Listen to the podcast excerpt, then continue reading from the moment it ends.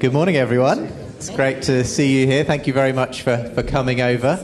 It's my first time in this room, only probably second time in, in this particular building, but uh, what a treat we've had, haven't we, to, to be able to hear from the speakers this morning and be able to pray and sing and praise God in that magnificent environment. Um, and yeah, I, I hope that what I have to say this morning will be of some benefit and continue that theme we heard of finding the common good, though in this case it's about finding the common ground, uh, is what I've been asked to speak on this morning. Um, just a, a, brief introduction to myself. I'm, I'm Justin. I host uh, a, a, a, fairly well known in its niche uh, apologetics and theology discussion show called Unbelievable. It's been broadcasting on Premier Christian Radio for, um, well, gosh, getting on for 16 years or so. Um, this is in the studio setting, though we're just in a period of transition actually at Premier Christian Radio. we we've just moved out of our offices in Chapter Street, where our studios have been based for, well, pretty much all of my career at Premier, um, into temporary accommodation in Dowgate Hill in the city uh, as we uh, look to move to a new home in a couple of years' time, a newly redeveloped uh, building in the, in the city. Um, but uh, perhaps you'll hear about that in due course. But Certainly, the Unbelievable radio show started, as I say, about 15 or 16 years ago, and it was really about bringing different perspectives together. I had started at the radio station, which exists primarily for Christians, it's um, run by Christians, it's to resource and train and help and encourage the church. But I wanted to create at least one space in the week when we would actually engage directly with non Christians. That, after all, those are the people that most of our listeners were around in their daily lives, their family, their friends, their colleagues, and so on. Um, it's not quite as possible in the UK to live in a Christian bubble as it is if you're maybe somewhere in the, the, the, the, the States, in the South, or wherever. And, and I wanted an opportunity once a week where we would actually directly engage with the questions, concerns, objections of non Christians. So that was really how Unbelievable, with a question mark, was born.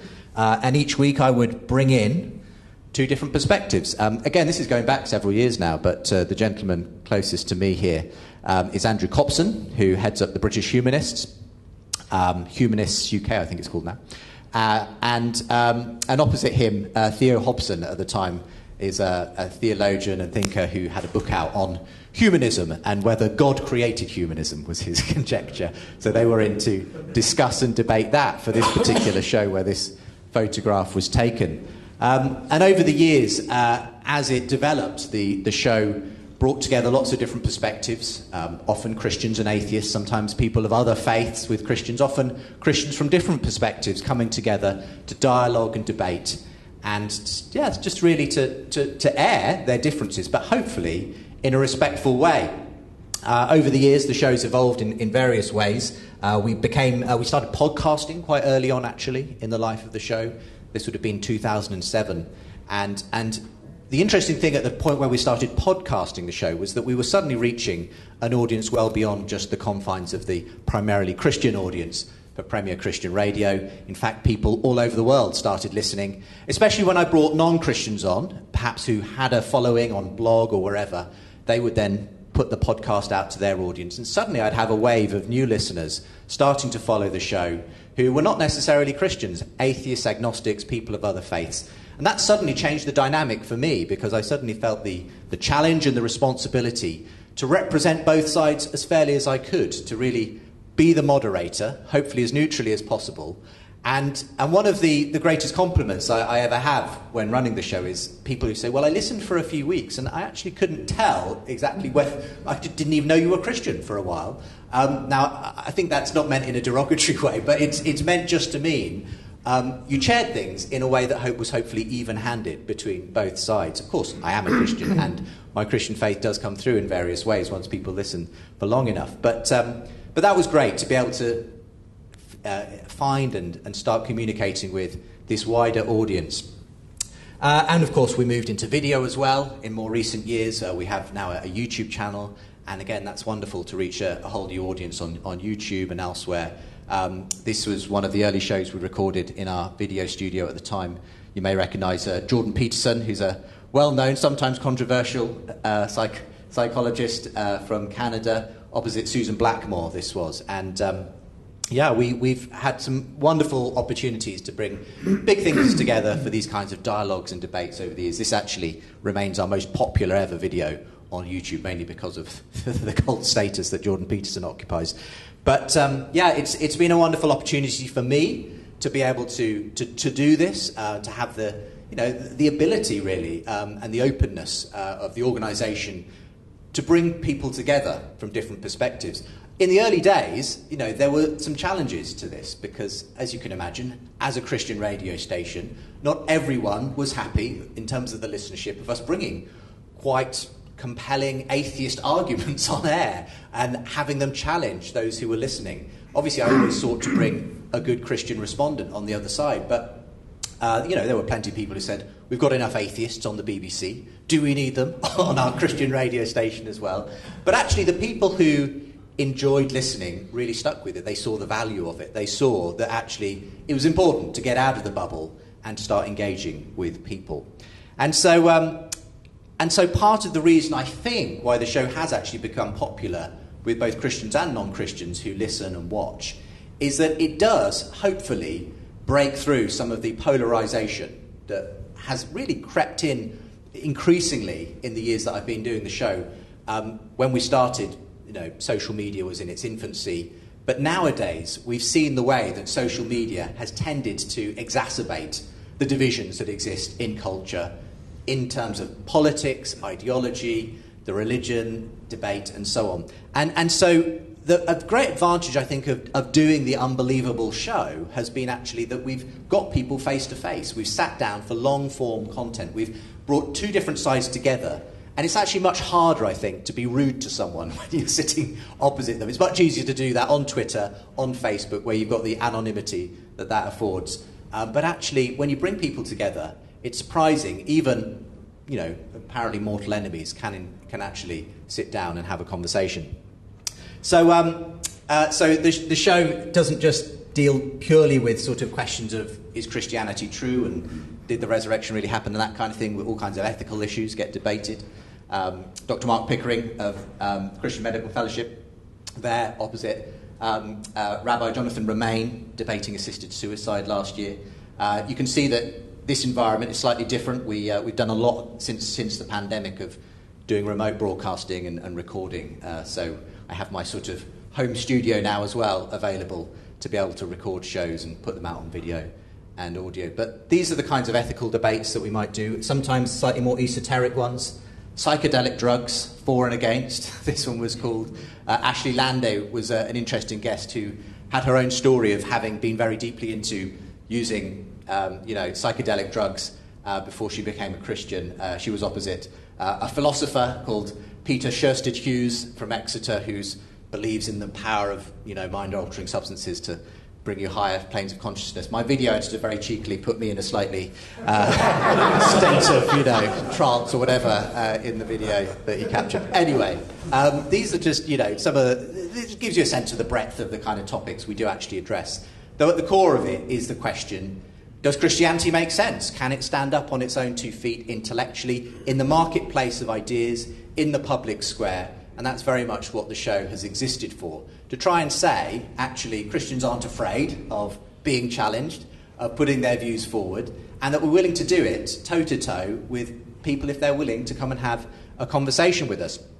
Uh, and uh, a few years ago, I published a book which just really made the case for Christianity, uh, on the basis of many of the shows and discussions that I've had over the years. It's called Unbelievable Why, after 10 years of talking with atheists, I'm still a Christian. Was published at around the 10 year mark of the show. We, are a little bit older than that now. But um, it was really about helping, I suppose, to, to, encourage others to go and have those kinds of conversations, to not be afraid. Um, yes, they're often challenging, and it takes work, and it takes certainly perseverance and patience uh, to actually engage with the arguments, to get to know people. But it's worth the effort, I've found. It really is worth the effort. One of the most recent things we've been engaged in is uh, the big conversation. Um, this was one of our recent episodes. This is a partnership we run with John Templeton Foundation um, from the US, and that allows us to bring some really interesting big thinkers together for dialogue and debate Um, this was, uh, sorry, my screen keeps flicking on and off, but this, um, this was Ian McGilchrist and Sharon Dirckx. Um, recently brought them together at the British Library in London in May. Um, for those who, who, may not be aware, Ian McGilchrist is a fascinating psychiatrist, a uh, bit of an expert on brain science. He's published a very influential book called The Master and His Emissary about the way that the left and right hemispheres of the brain work and the way that that has actually influenced culture. Uh, and he's one of those interesting characters, a bit of a polymath, uh, because his background is in literature and classics, but he went into uh, medicine and, and, eventually ended up you know, writing these extraordinary books on the way that the left right brain has sort of divided our culture essentially. Um, so we had a, a, fascinating conversation. Oh dear, gone into spinny mode. Hopefully, this, this doesn't mean things have, uh, have crashed already. There we go, we're back.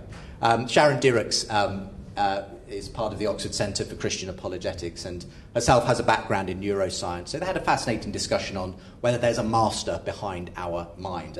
You can go and watch that as a, as a recent edition of this big conversation series. Um, in fact, I'll give you a little taster of what the current. Sorry to be a salesman for, for, for, the, for, for the show, but we've been working hard on this latest season of special shows from the big conversation from, from Unbelievable. Uh, and this will just give you a taster of some of the guests we've got in our current lineup. Here we go.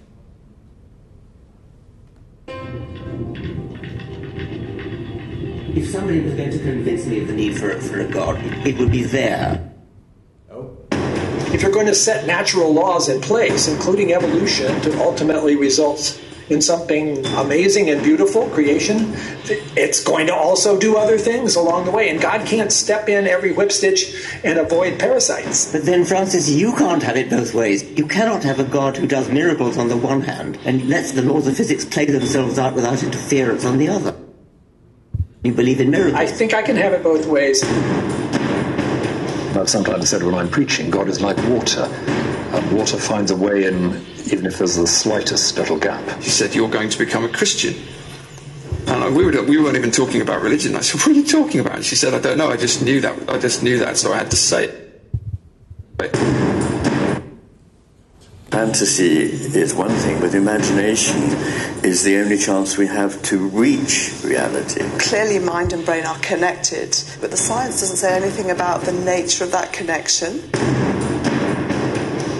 I think that some elements in my story speak of providential design in ways that are a little bit more expected if Christianity is true than they are if atheism is true. From a naturalist point of view, that's kind of going to look like special pleading.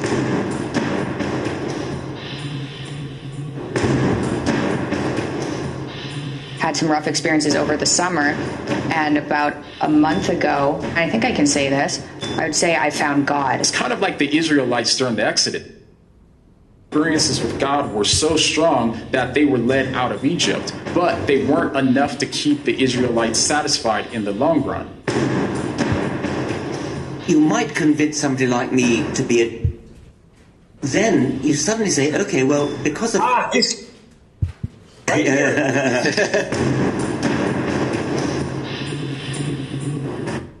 well, apologies that the uh, the video is being slightly interrupted, but uh, that that end clip um, involves um, Richard Dawkins and Francis Collins, uh, and in which um, Richard Dawkins says, "Well, you might convince me to be a deist," at which point Francis Collins says, "Aha! You see, he's converted."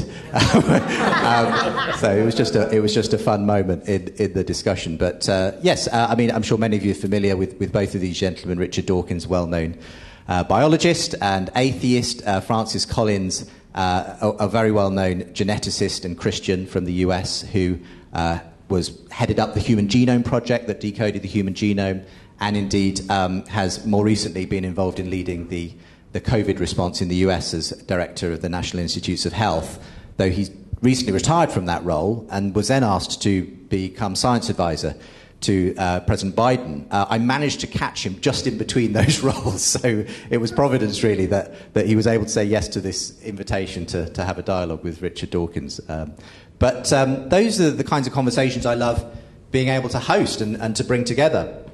Um, and what I've discovered in the process of doing that is that actually, um, even people you wouldn't necessarily expect to necessarily sit down and have a conversation, it sometimes happens. You'd be surprised, actually.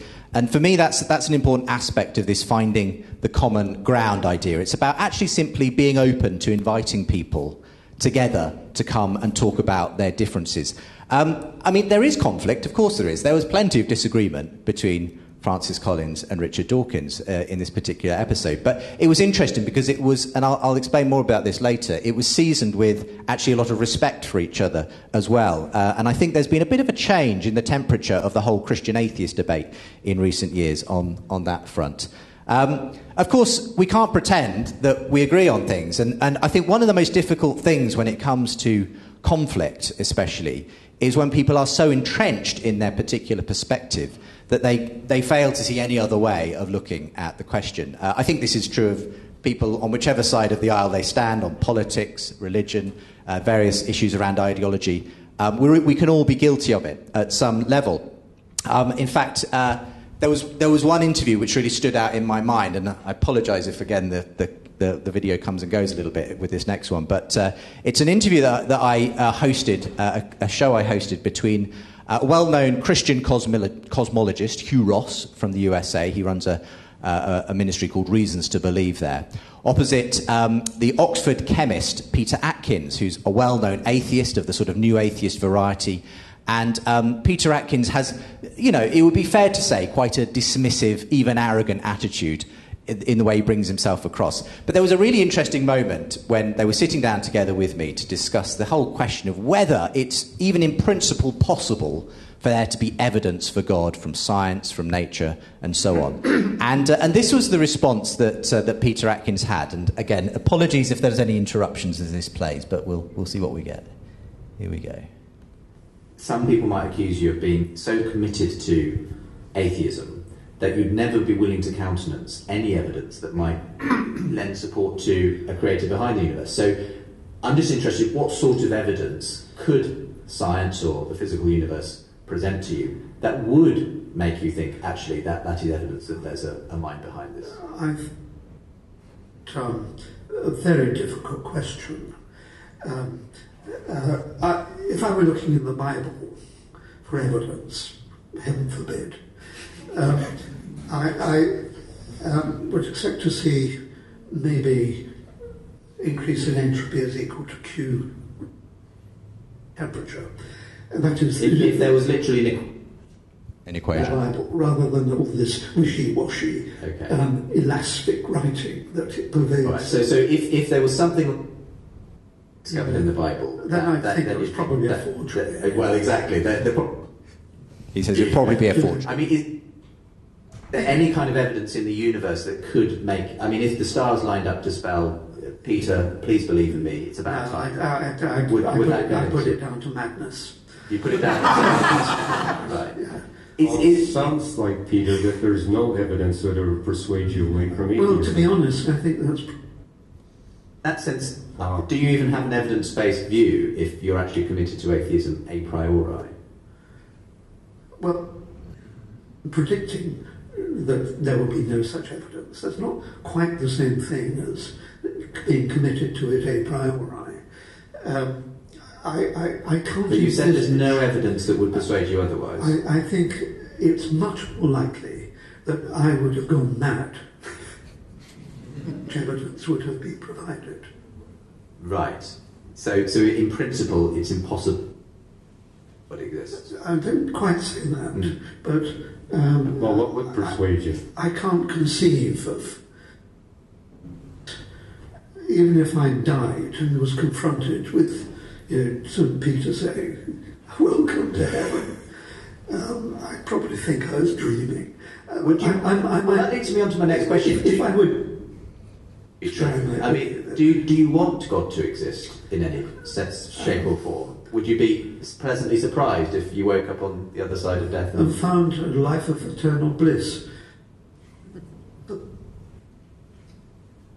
Superman. okay, looks like looks like the video is just about giving up, but you get the idea. Um, there, it was a fascinating conversation because um, Atkins really, you know, admitted in that moment that, that there was, in principle, really nothing that could actually convince him. He was so so wedded to his naturalistic perspective, to his atheism, that he would interpret every everything that came to him through that perspective. Jesus appeared to me in front of me, you know, in this room. I'd assume I was having a sort of, you know, brain hemorrhage or something. And, and so, so, so there's a sort of an interesting um, point at which you have to say, there are, you know, there are some circumstances under which people are, are, are in principle not willing to have a conversation in which they're open to having their mind changed. And that can be true of us as well, just as much as it can of, of an atheist guest like Peter Atkins who may come on and so on.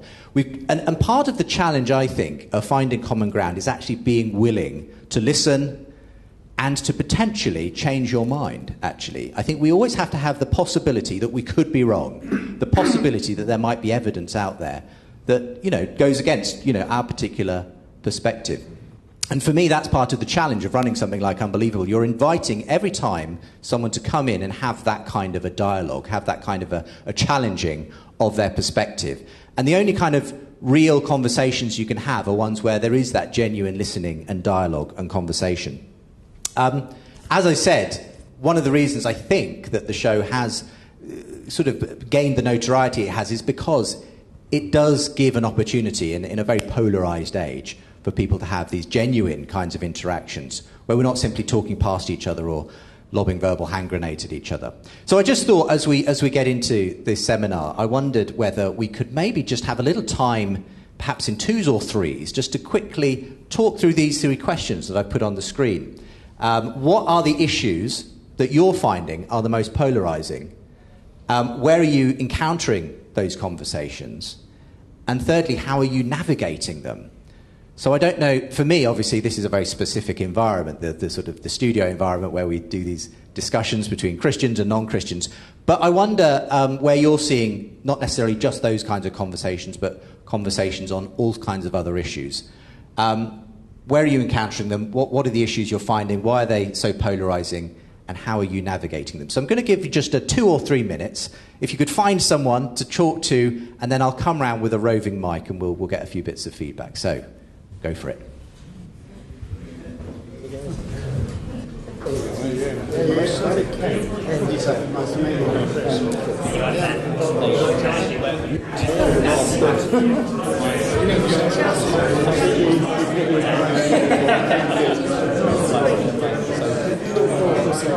I think in the context of time, I'm in, I work Trevor, work young people as well. I think the, the, the most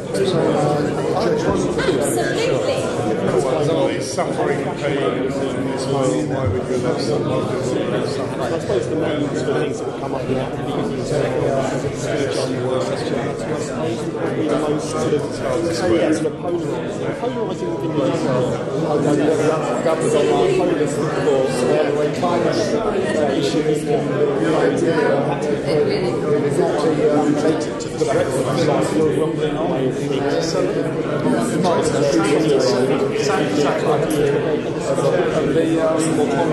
So, I think the vaccination anti-vaccination has been an issue within the divided church. That is true in my own church because I'm, because I'm trying to build relationships for the uh, healthy relationships for getting mission, mission and gospel message clear. I find that I'm not wanting to engage in those conversations because are going to be like bunny traps for the main thing, keeping the main thing the main thing for them, of, of, of building something to do gospel. But of course you can't avoid them indefinitely because, they, they end up compromising, fundamentally compromising, you know, how, what I would believe message-wise I go take your points. So, I mean, the way I'm handling them is um, avoiding them in, in, terms of professional life. I can't do it. I mean, I'm so tempted to to respond on Facebook to one of my friends I work with locally, full of vitriol against Brexit. And, and I was, you know, and I, I said, if I entered that, I would lose, I would lose the, all the other relationship with you this guy.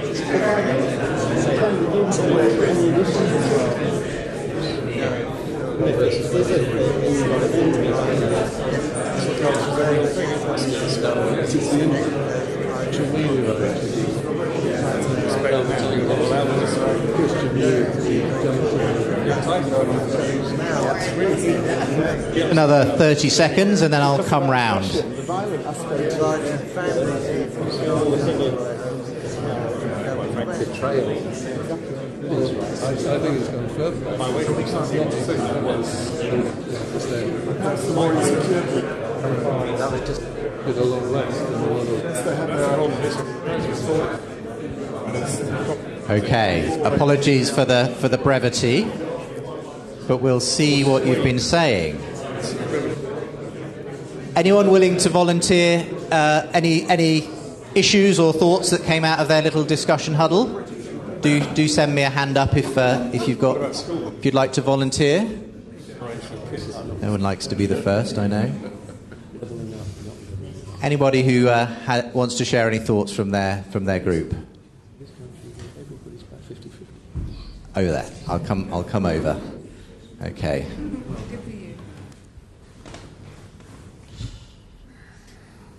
Do feel free to say your name and uh, and then tell us what what came out.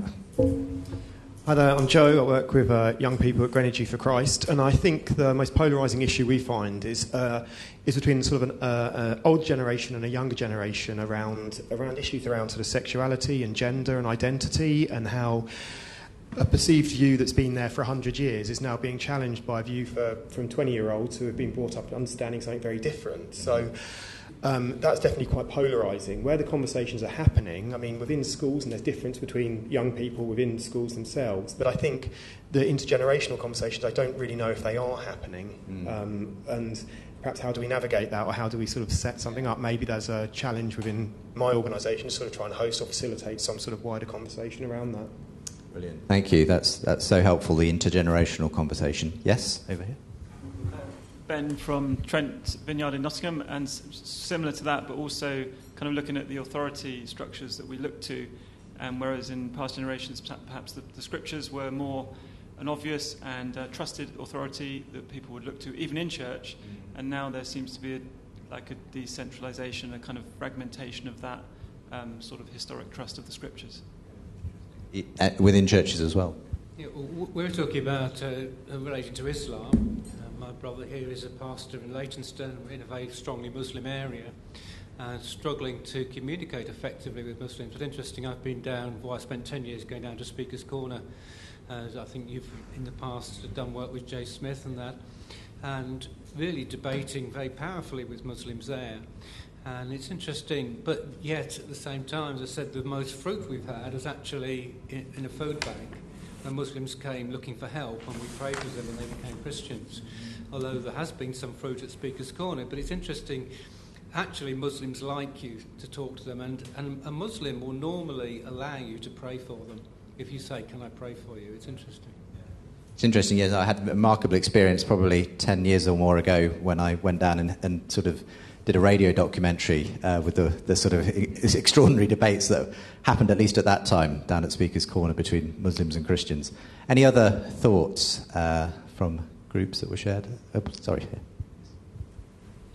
Hi, my name is Remy. I'm from the Nigeria High Commission. Um, I was just talking to him. He was talking about struggling with the concept of um, suffering in the world, pain and suffering. That if there is a God, why does He allow suffering? Um, well, my thought on that is um, God is very big on free will. I think you know He's never over time forced anybody. There is the way, but He's never forced anybody to take the way. And um, despite how loving He is, He doesn't necessarily save us from the consequences of our actions. And so, some of that pain and suffering, I think, would be direct consequences of the choices that we've made as humans.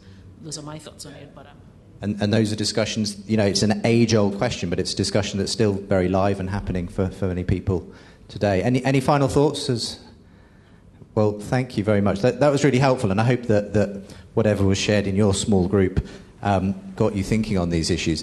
Um, in many ways, the question is we, we're, we're all aware, aren't we, of the, the polarization that exists. You know, we've seen the statistics, you know, we're, we're aware that we look across the pond at the US, we look at our own political system, and, and we sense that you know people aren't having good faith conversations anymore. They're they're using everything to sort of essentially try and bring down the other side. Um, some some of that sort of communal life, that common life that existed, seems to be being swallowed up by just all out war in many ways. Um, and and there's, I think there's a number of reasons for, for why we've got here, and I'm not going to try and spell them out in great detail. But the question is, how do we, how do we overcome some of these issues? Um, it's interesting, even in the, in the Christian and atheist sort of debate world that I've inhabited for some time, the ground has shifted there as well. If you go back 10 or so years, you know, the height of the new atheism and so on, Richard Dawkins' best selling book, The God Delusion, it was a very militant, aggressive form of dogmatic atheism. But I've seen the conversation shift quite radically in the last few years. One of the reasons, in a, in a way, is because the new atheism itself sort of self imploded. Because, to a large degree, once the leaders of it had agreed that God didn't exist, they then couldn't agree on anything else because uh, they started to split over all kinds of other issues around identity and politics and, you know, are we for this cause or against that cause. No, we're just a free thought organization. No, we should be championing this. And, and actually, the whole thing started to come apart. In fact, one of the most salient sort of examples I've had of this in, in my experience was, was um, going back several years. Um, a, a, very sort of strong atheist called um, uh, um, Boghossian, um, Peter Boghossian in the USA. He wrote a book, sort of a Richard Dawkins style, um, it was actually called A Manual for Creating Atheists. It was a sort of resource to people could take, learn how to talk Christians out of their faith, essentially, was what it was. Uh, and I had him on my show, and we did a debate with a Christian philosopher, and you know, went very well. But you know, he, he literally characterized faith as um, almost a, a, disorder, really, a psychiatric disorder. Um, interestingly, fast forward about probably five or six years from when we had that discussion, it was 2018, and I was due to do a, an event, a discussion event in the US in his hometown, Portland, in Oregon. And I reached out to him and said, um, I, am looking for a, an atheist to come on and, and, have a discussion on stage with a Christian. And he said, he replied to me very, very politely and said, Justin, I'm, I'm going to say no because at this point, actually, I'm not the same person that you met several years ago. My, he said, I'm still an atheist, but my priorities have changed entirely, he said. In fact, you'll, you'll, you'll probably find me a lot, a, a, lot happier to talk to people of faith than I ever used to be. And it emerged that actually he, he realized that he was closer in many ways to people of faith on a number of issues than he was against them. Because what he had started to see in the academy, he was in a university, was that all kinds of um, issues around truth and objective truth were being questioned all around him by his secular peers. Uh, and, and he said, You'll see why in a few months' time I'm no longer debating Christians. Um, and what it emerged was he was actually part of a, uh, a sort of hoax uh, organized, a, a, group of sort of scholars who published a number of hoax papers in journals uh, in which they, the, so-called sort of area of grievance studies was what they were uh, targeting, and essentially put out all of these very fanciful ideas, which you know had really no academic credibility, but were accepted by by these, uh, the, these peer reviewed papers. And, and his point was that we have a much bigger issue, as it were. I'm, I'm, I, you know, I might disagree with Christians about their beliefs, but actually, I'm on the same page as a lot of Christians when it comes to is there such a thing as truth? And, um, and it was really interesting to see the way his priorities changed dramatically over the course of a few years because he saw something much bigger on the horizon. And in a way, that has been the culture wars. It's the culture wars where people simply can't agree on what it is to, to live a flourishing life, what truth is, what. And, and, and it's, it's so interesting when you see that kind of a change in a relatively small time uh, frame from a very you know, belligerent new atheist to actually someone who sees himself actually as having a lot more in common with many Christians than, than he realized. Um, so, uh, in terms of how we actually address these issues of the polarization in, in our culture, I just wanted to offer three thoughts really before we maybe turn it over to questions and thoughts from, from all of you. Um, three ways to perhaps we could find the common ground. Um, getting out of our echo chamber. I think this is so important. Um, as I said, we, we're all aware of the way that Facebook and Twitter and the social media platforms, which drive so much of the conversation in culture at the moment, are essentially profiting from the fact that they can get people into silos, into echo chambers, so that they just basically talk to people who agree with them about the things they agree with, and anyone who they disagree with is essentially presented as this outsider voice that they can gang up on and attack and so on. Um, I think um, I, I, I, the sad thing is this appeals to a fundamental part of our human nature. I think we like being in the in group and there being an out group, and it's actually very difficult and counterintuitive to actually open ourselves up genuinely to people who disagree with us. Um, there's an excellent book actually that came out last year um, by Jon Yates. Actually, went to university with John, and um, he's written a book called Fractured, and he's worked uh, in the sort of public sector and um, really in the whole area of communal activity. Uh, in his book Fractured, um, which is subtitled "Why Our Societies Are Coming Apart and How We Put Them Back Together Again," really says the problem is uh, with our culture is that we know we, we only associate these days with people who are like us. It's the people like me syndrome, is what Jon identifies. Here's just one, one example that he gives early on in the book. He says, Today, about half of Brits and Americans with degrees have almost no close friends without one. Fractures between the young and old have become just as pronounced. Part of the reason older Americans find millennials so puzzling is that they don't talk to them. Just 6% of Americans older than 60 say that they discuss important matters with anyone under 35 they're not related to. Europe is equally as divided. A study in the Netherlands found that in the average week, roughly 9 out of 10 over 80s had no contact at all with anyone under 60, apart from members of their family. These divisions are a key cause of the loneliness affecting older citizens. If, as you head into later life, your friends are mostly your age, they're likely to become less mobile and less able to visit at around the same point that you do. It should therefore horrify but not surprise us when half of Britons over 70 tell us that their closest companion is the television rather than another human being. Millennials are equally cut off. At a point when they need contacts and networks to get ahead, under 35s have roughly just a quarter of the interactions with older generations than would be the case if their friendships mirrored the mix in the local community. As I say, um, Jon identifies a number of areas where this sort of people like me syndrome happens. Uh, we, we just don't have the mixing. And some people say it was ever so, but Jon disagrees. He thinks that this has become a specific problem in the world we inhabit today. Um, you could take politics. I mean, how many people who voted Remain were absolutely flag- flabbergasted when the Leave result came in? Because many of them woke up and said, I didn't know a single person who voted Leave. I, did, I couldn't imagine that that was going to happen, and yet it did happen. It, it was just one more symptom of how divided our culture is because we don't actually mix with people who share different political opinions to us, maybe. Um, and Jon goes on in the book to say we should start by recognizing that our problem is not that we are different from each other. People have always lived with difference. There's never been a country on earth where everyone thought the same, believed the same, looked the same, and sounded the same. The problem is not that we're different from each other, it's that we are distant from the other. The problem is our lack of interaction with those who are different, that we live in social bubbles filled with people just like me. It is these bubbles that mean you can live in a diverse country and wake up the day after a knife edge election and find that none of your friends voted the other way. These divisions between us matter. And he goes on to give a number of ways in which those divisions are actually causing the breakdown of our society in all kinds of ways. And the point is, you don't have to agree with other people, but it's important that you meet and dialogue with other people, that you don't live in a bubble. And, and sadly, I do see our culture developing this bubble mentality.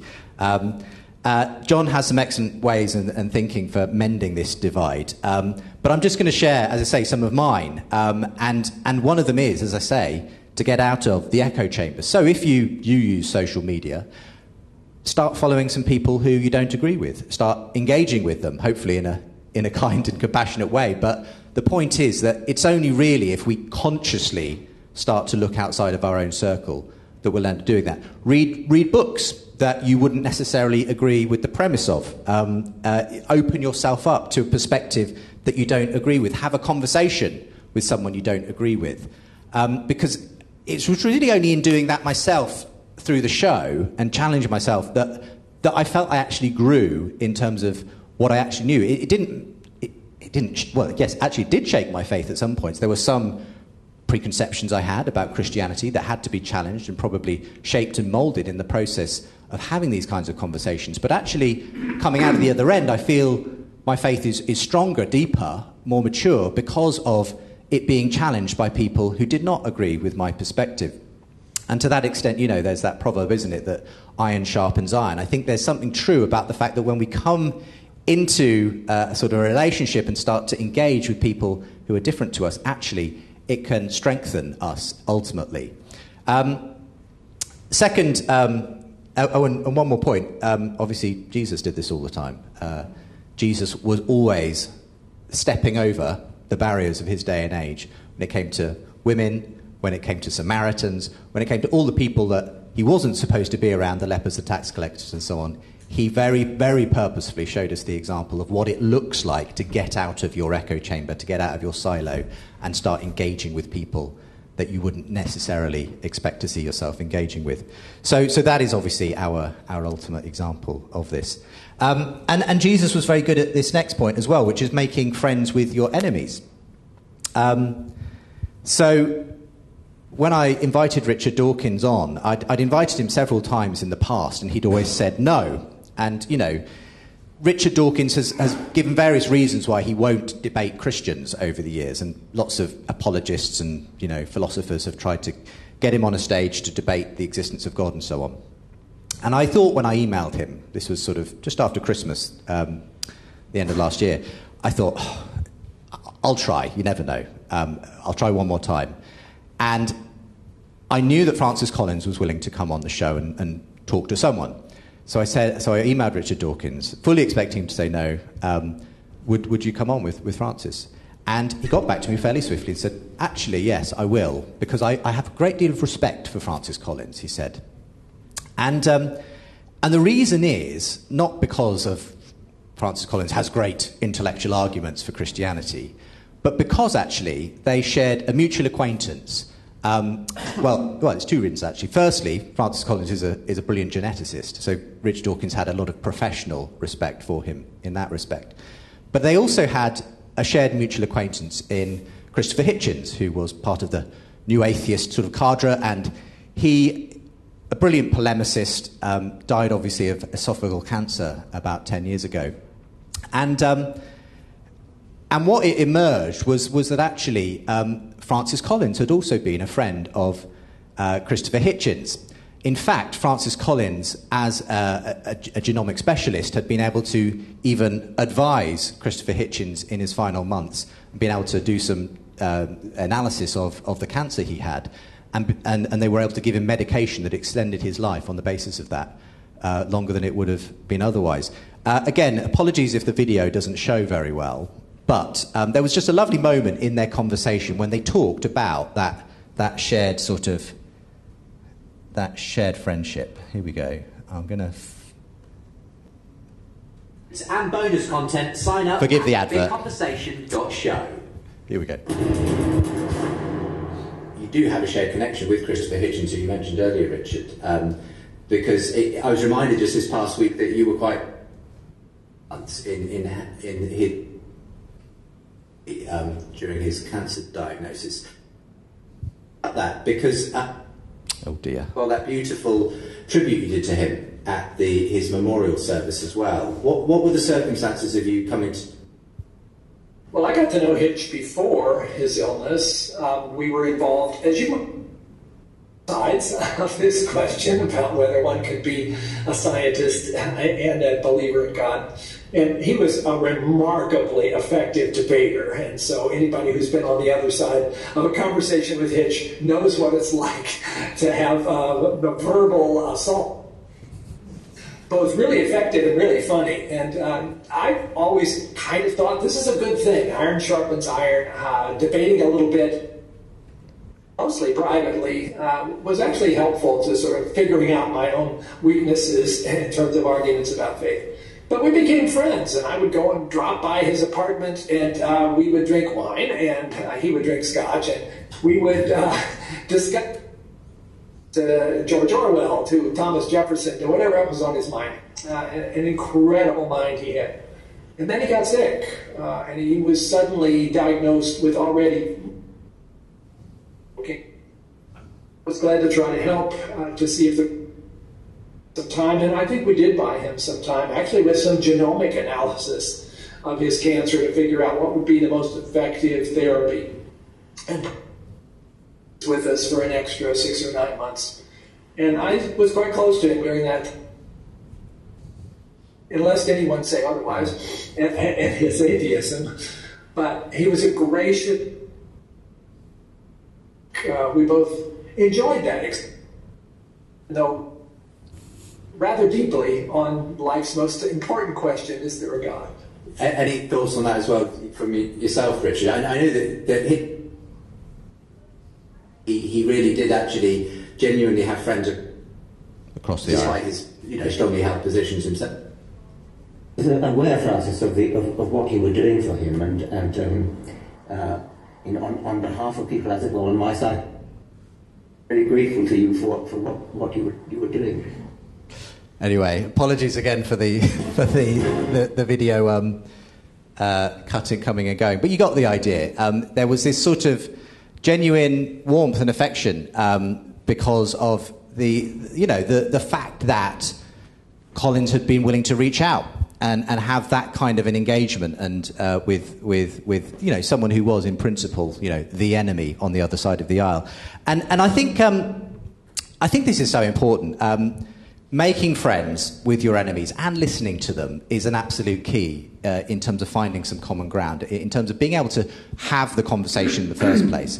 Uh, I wouldn't have been able to bring these two folks together had it not been for that mutual respect that existed there in the first place. Uh, and there's a place for arguments and there's a place for debate.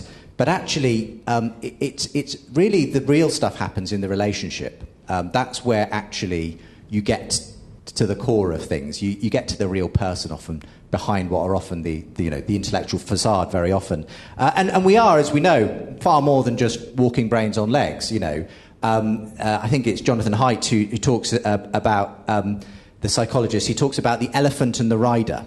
And he says many people assume that we are simply directed by intellectual arguments, by our mind, by, you know, the evidence and so on. But he says actually that's not the relationship psychologically between the sort of the reasoning and the beliefs that we hold. He says it's more like an elephant and a rider. The rider is on top of the elephant, believing that they are in control, but actually it's really the elephant underneath them that's in control.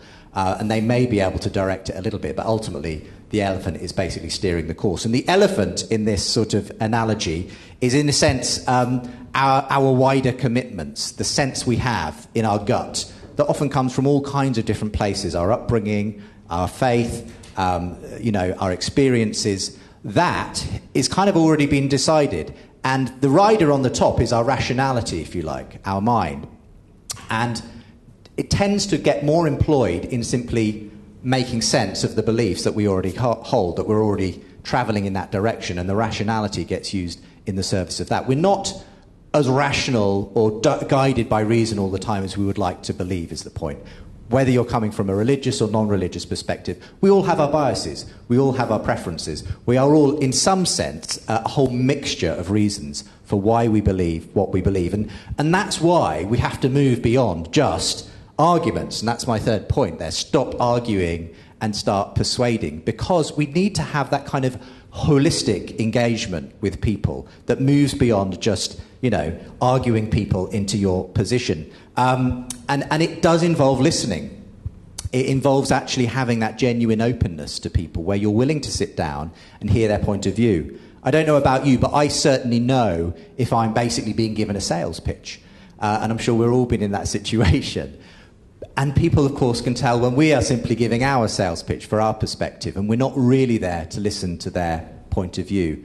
And I think at that point, you've got to ask yourself, why, why am I doing this, you know, ultimately?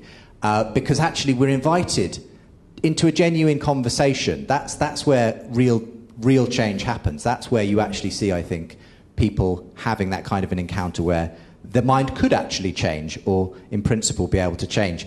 Uh, there's, there's a well known verse, of course, that helps us with this. Um, sort of the apologists' uh, go-to verse in the Bible, 1 Peter 3:15, which says, "Always be prepared to give an answer to everyone who asks you to give the reason for the hope that you have, but do this with gentleness and respect."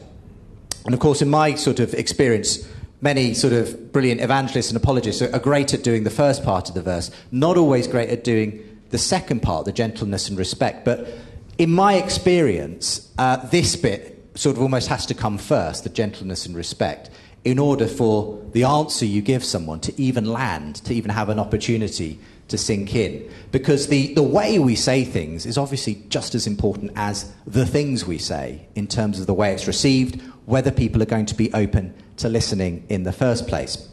And I do believe, you know, that you can't argue anyone into the kingdom of God. Um, certainly, arguments can be helpful, intellectual arguments. That's sort of something I've sort of my whole life I've been involved in, in hosting shows where we discuss intellectual ideas and debate those issues. But they're always only uh, a means to an end, ultimately. They'll never do the whole job. I like the way that Tim Keller has put it before. Um, he talks about uh, faith being like walking down a road, and that apologetics, for instance, can remove roadblocks that are in front of someone. Um, maybe there's the argument, you know, from evil and suffering. Maybe that's a big issue for someone. Um, but perhaps we can give some kind of an intellectual argument that helps to remove that roadblock. Maybe there's another one about can I trust the Bible, and we can give some reasons why actually we can trust that Scripture is a good record of what happened to Jesus Christ, his life, death, and resurrection. Maybe we can help to remove another roadblock. But ultimately, those arguments won't make the person walk down the road. They, they may remove some of the roadblocks, but there has to be a desire in that person for what's on offer at the other end. You know, you, as, as the saying goes, you can lead a horse to water, but you can't make it drink. And, and part of, I think, the other half of apologetics, apart from giving these sort of reasons and so on, is about making people thirsty for what's on offer. It's, it's that imaginative side. And that really is, is where the gentleness and respect comes from, because it's, it's only really through our own example that people will ever want what's, what's there, what's on offer. Uh, I, have met some brilliant thinkers and apologists who have demolished their opponents in argument, and they've won the argument, but they've lost the person in the process because all they've really done is won an argument. Um, and for me, it's so important that you play the long game, um, that we, we really engage in building relationships. Uh, even if we lose some arguments, and that's fine. Not everyone who comes on my show who's on the Christian side necessarily kind of wins the argument. But actually, I'm more concerned about ultimately in the long view, especially for all those atheists and agnostics and non Christians who listen to the show, what impression are they getting of Christians as they tune in from week to week? Have we actually shown that Christianity is worth living, regardless of whether it's, you know, defensible or true or not in the end? I believe it's both things, obviously, but the way we say it matters just as much as what we say. And obviously, all of this applies to all of our relationships, all of the issues where we are debating people. Um, I, I, recently came across um, uh, in the States, again going back to Tim Keller, who's a well known um, evangelical leader and thinker out there. Uh, there's a, been a movement in the US criticizing him for being too nuanced, too winsome in his approach to trying to bridge the, guy, the gap between the, you know, the polarized views there. They say, well, you know, there are people out there saying this is, this is a time for all out war. We can't, we can't stop and be nice to our opponents. And I don't know what's happened there because someone has not read the Sermon on the Mount at that point. Someone has not simply engaged with what Jesus told us about the way we are to engage people. Yes, even when we're fighting for significant issues, even when there's matters of truth at stake, none of that should stop us being Christ like in the way we actually engage people. So, so that's a real concern for me. And my hope is that as we continue to engage and find these kinds of conversations, that we can do that with the Spirit of Christ uh, and His guidance. Um, but thank you very much for, for listening to me go on. I can see the time is already approaching uh, 10 past, so we've got time for just a few questions and, uh, and thoughts, and be very happy to hear from everyone. And I can come round with my microphone and, and, and, and hear from folk. Um, any, any, uh, any, any questions or, or thoughts uh, that, that anyone would like to, to share as we start to close up? Yes. I think so. Stories, telling stories are really. Let me bring this mic just to make sure everyone can hear. Um, I was just going to say, I think telling stories of real life examples of your own faith are most effective. So, speaking to someone outside Canford Cliffs post office who was had a bit too much to drink the night before. And I told him a story that I just read my child the night before um, about a juggler in Italy called Alonso. And it's a true story. And people listen to stories more than they do, you know, if you're going to give them a Bible verse. Because a story is easier to remember than a Bible verse when you're trying to convince people of the gospel. Yeah, and I'm probably not alone in the, the, the, bit I'll most remember from what Les Isaac said was the story about the spliff. Um, this yeah. yeah, I know exactly what you mean. So. My question would be when trying to bring people together or to have conversations around some of these things, there, there's often a fear that perhaps we're not an expert or we don't know everything or have all the answers, and so we almost disqualify ourselves from sort of having the debate because we wouldn't get anything right or so on. So, what, what's your advice around that? Is something better than nothing, or I think definitely something is always better than nothing. Um, and I think the whole point of a conversation is is that actually people will let their guard down more if they if they don't think you're an expert necessarily. In fact, it can be more threatening, I think, to people if you present yourself as I am the expert, and therefore, if you, you know, if we have a discussion, you'd better come prepared. Um, I think we have we need a bit more humility and, and to admit when we don't know it all. Um, I've gone into situations where I've gone in claiming to know more than I know, and it, it never comes off well. Um, and, and the fact is, that's fine because that's the way we are as humans. We learn all the time. I'm, I'm hoping that I will learn when I go into a conversation with someone I potentially disagree with. Um, and I'm willing to say, I don't know the answer to that, but can we continue the conversation? Because I'll go away and see what I can find out. And, and let's. So I think it's just about continuing the conversation a lot of the time. But thank you. Yes.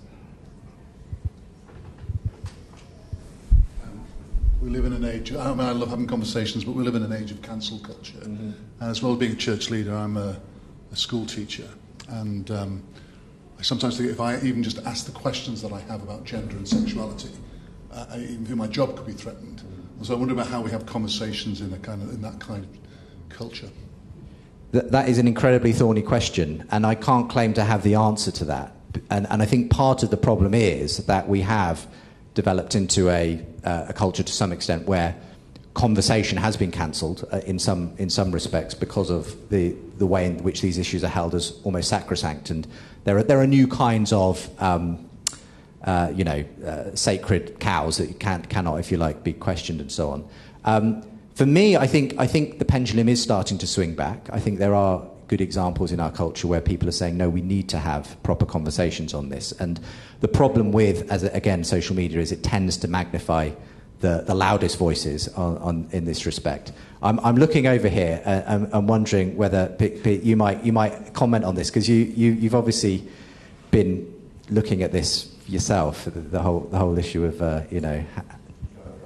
uh, well, yeah, I mean, uh, just sorry, Peter Lynas from Evangelical Alliance, and just now we're just chatting on the way in very briefly, even around the sexuality and transgender conversation, and is that the tip uh, and beginning to move? And I was just saying. Uh, we're doing some work on a being human project. How do you reframe some of these conversations from the very specific issue that I often get asked to comment on, on abortion or same sex marriage or, or gender?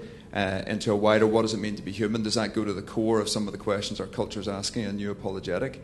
But I think particularly on the trans one, it was just the example I gave was somebody recently sort of sidled up to me at a swim gala. I have two daughters, nine and twelve, both swim. And the parents said, Look, I don't always agree with what you tweet, open brackets, I think sexuality, close brackets. Um, but I'm really glad you're tweeting about this stuff, pointing down at the pool, says, I don't think it's fair that our daughters would have to swim against men. I don't think it's fair they could be in the changing room with boys. Um, and so that opens up a conversation. Why do you think that? Where do we go on that? And so the conversation begins to shift. And I think at the top end there has been a, a fundamental shift in that conversation that opens up a space.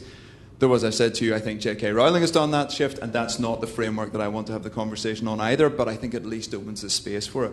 And it's back to what you're saying. Then that creates takes us out of our echo chambers into a new place to have a different style of conversation because our culture at large is asking more questions. It is chaotic Peterson's right on that. He said, here's how you bring order out of chaos.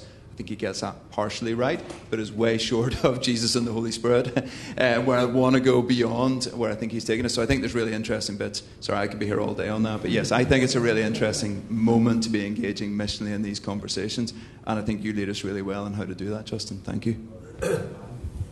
Um, yes, one more, and then we, we should probably uh, break for the end of the seminar. Go ahead. Hi, thank you. Yeah, Hugh Ellis uh, from High Wycombe. Uh, one of my roles is in Christian Muslim relations and fa- interfaith relations. And over the years, I love the, the term common ground because basically, if God loves everyone and those who seek God find Him, you actually do discover if you journey together. And this is, uh, people ask, can we go for a walk with you? And we talk and we chat and we listen, we look, we journey together. And God speaks. But I find God speaks in, in through, and I sometimes hear what he's saying, and it enlightens my scripture understanding through what somebody else has said. So we've done scripture reason, scriptural reasoning with Jews and Christians, uh, where the, the presenter of the text doesn't say anything about it, but others are asked to listen to what God is saying. And of course, God speaks when you listen. Yeah, and um, Somebody said just, uh, at, I'm retiring shortly, and at, the, at a farewell a civic farewell do, a, a, Muslim friend with whom we work at um, refugees welcoming uh, Re- Wycombe Refugee Partnership. Uh, she introduced me as this is somebody that I think is more Muslim than we are, course, which is quite an interesting statement, but it was nothing to do with my theology. It was to do with the concept of submitting to God. And I thought, yeah, that's extraordinary. Ultimately, it's the integrity of Christ in us that makes the difference, and God speaks. And I think that's a brilliant way to end it because it's about not being afraid. I think of having those conversations and, and allowing ourselves to be challenged, but to be absolutely confident in our convictions at the same time, but trusting that we don't have to be afraid. I think the one lesson I've learned over the years is that confidence is not about shouting louder than the other person, it's about actually being able to hear what they're saying and simply to absorb it, and not necessarily to have to shout them down or, or disprove them, because actually we do believe actually that we have a trust that goes beyond simply good arguments or intellectual arguments. Uh, we have something much much deeper than that. But um, thank you so much for all coming out for this seminar, and I hope you enjoy the rest of your day. Thank you.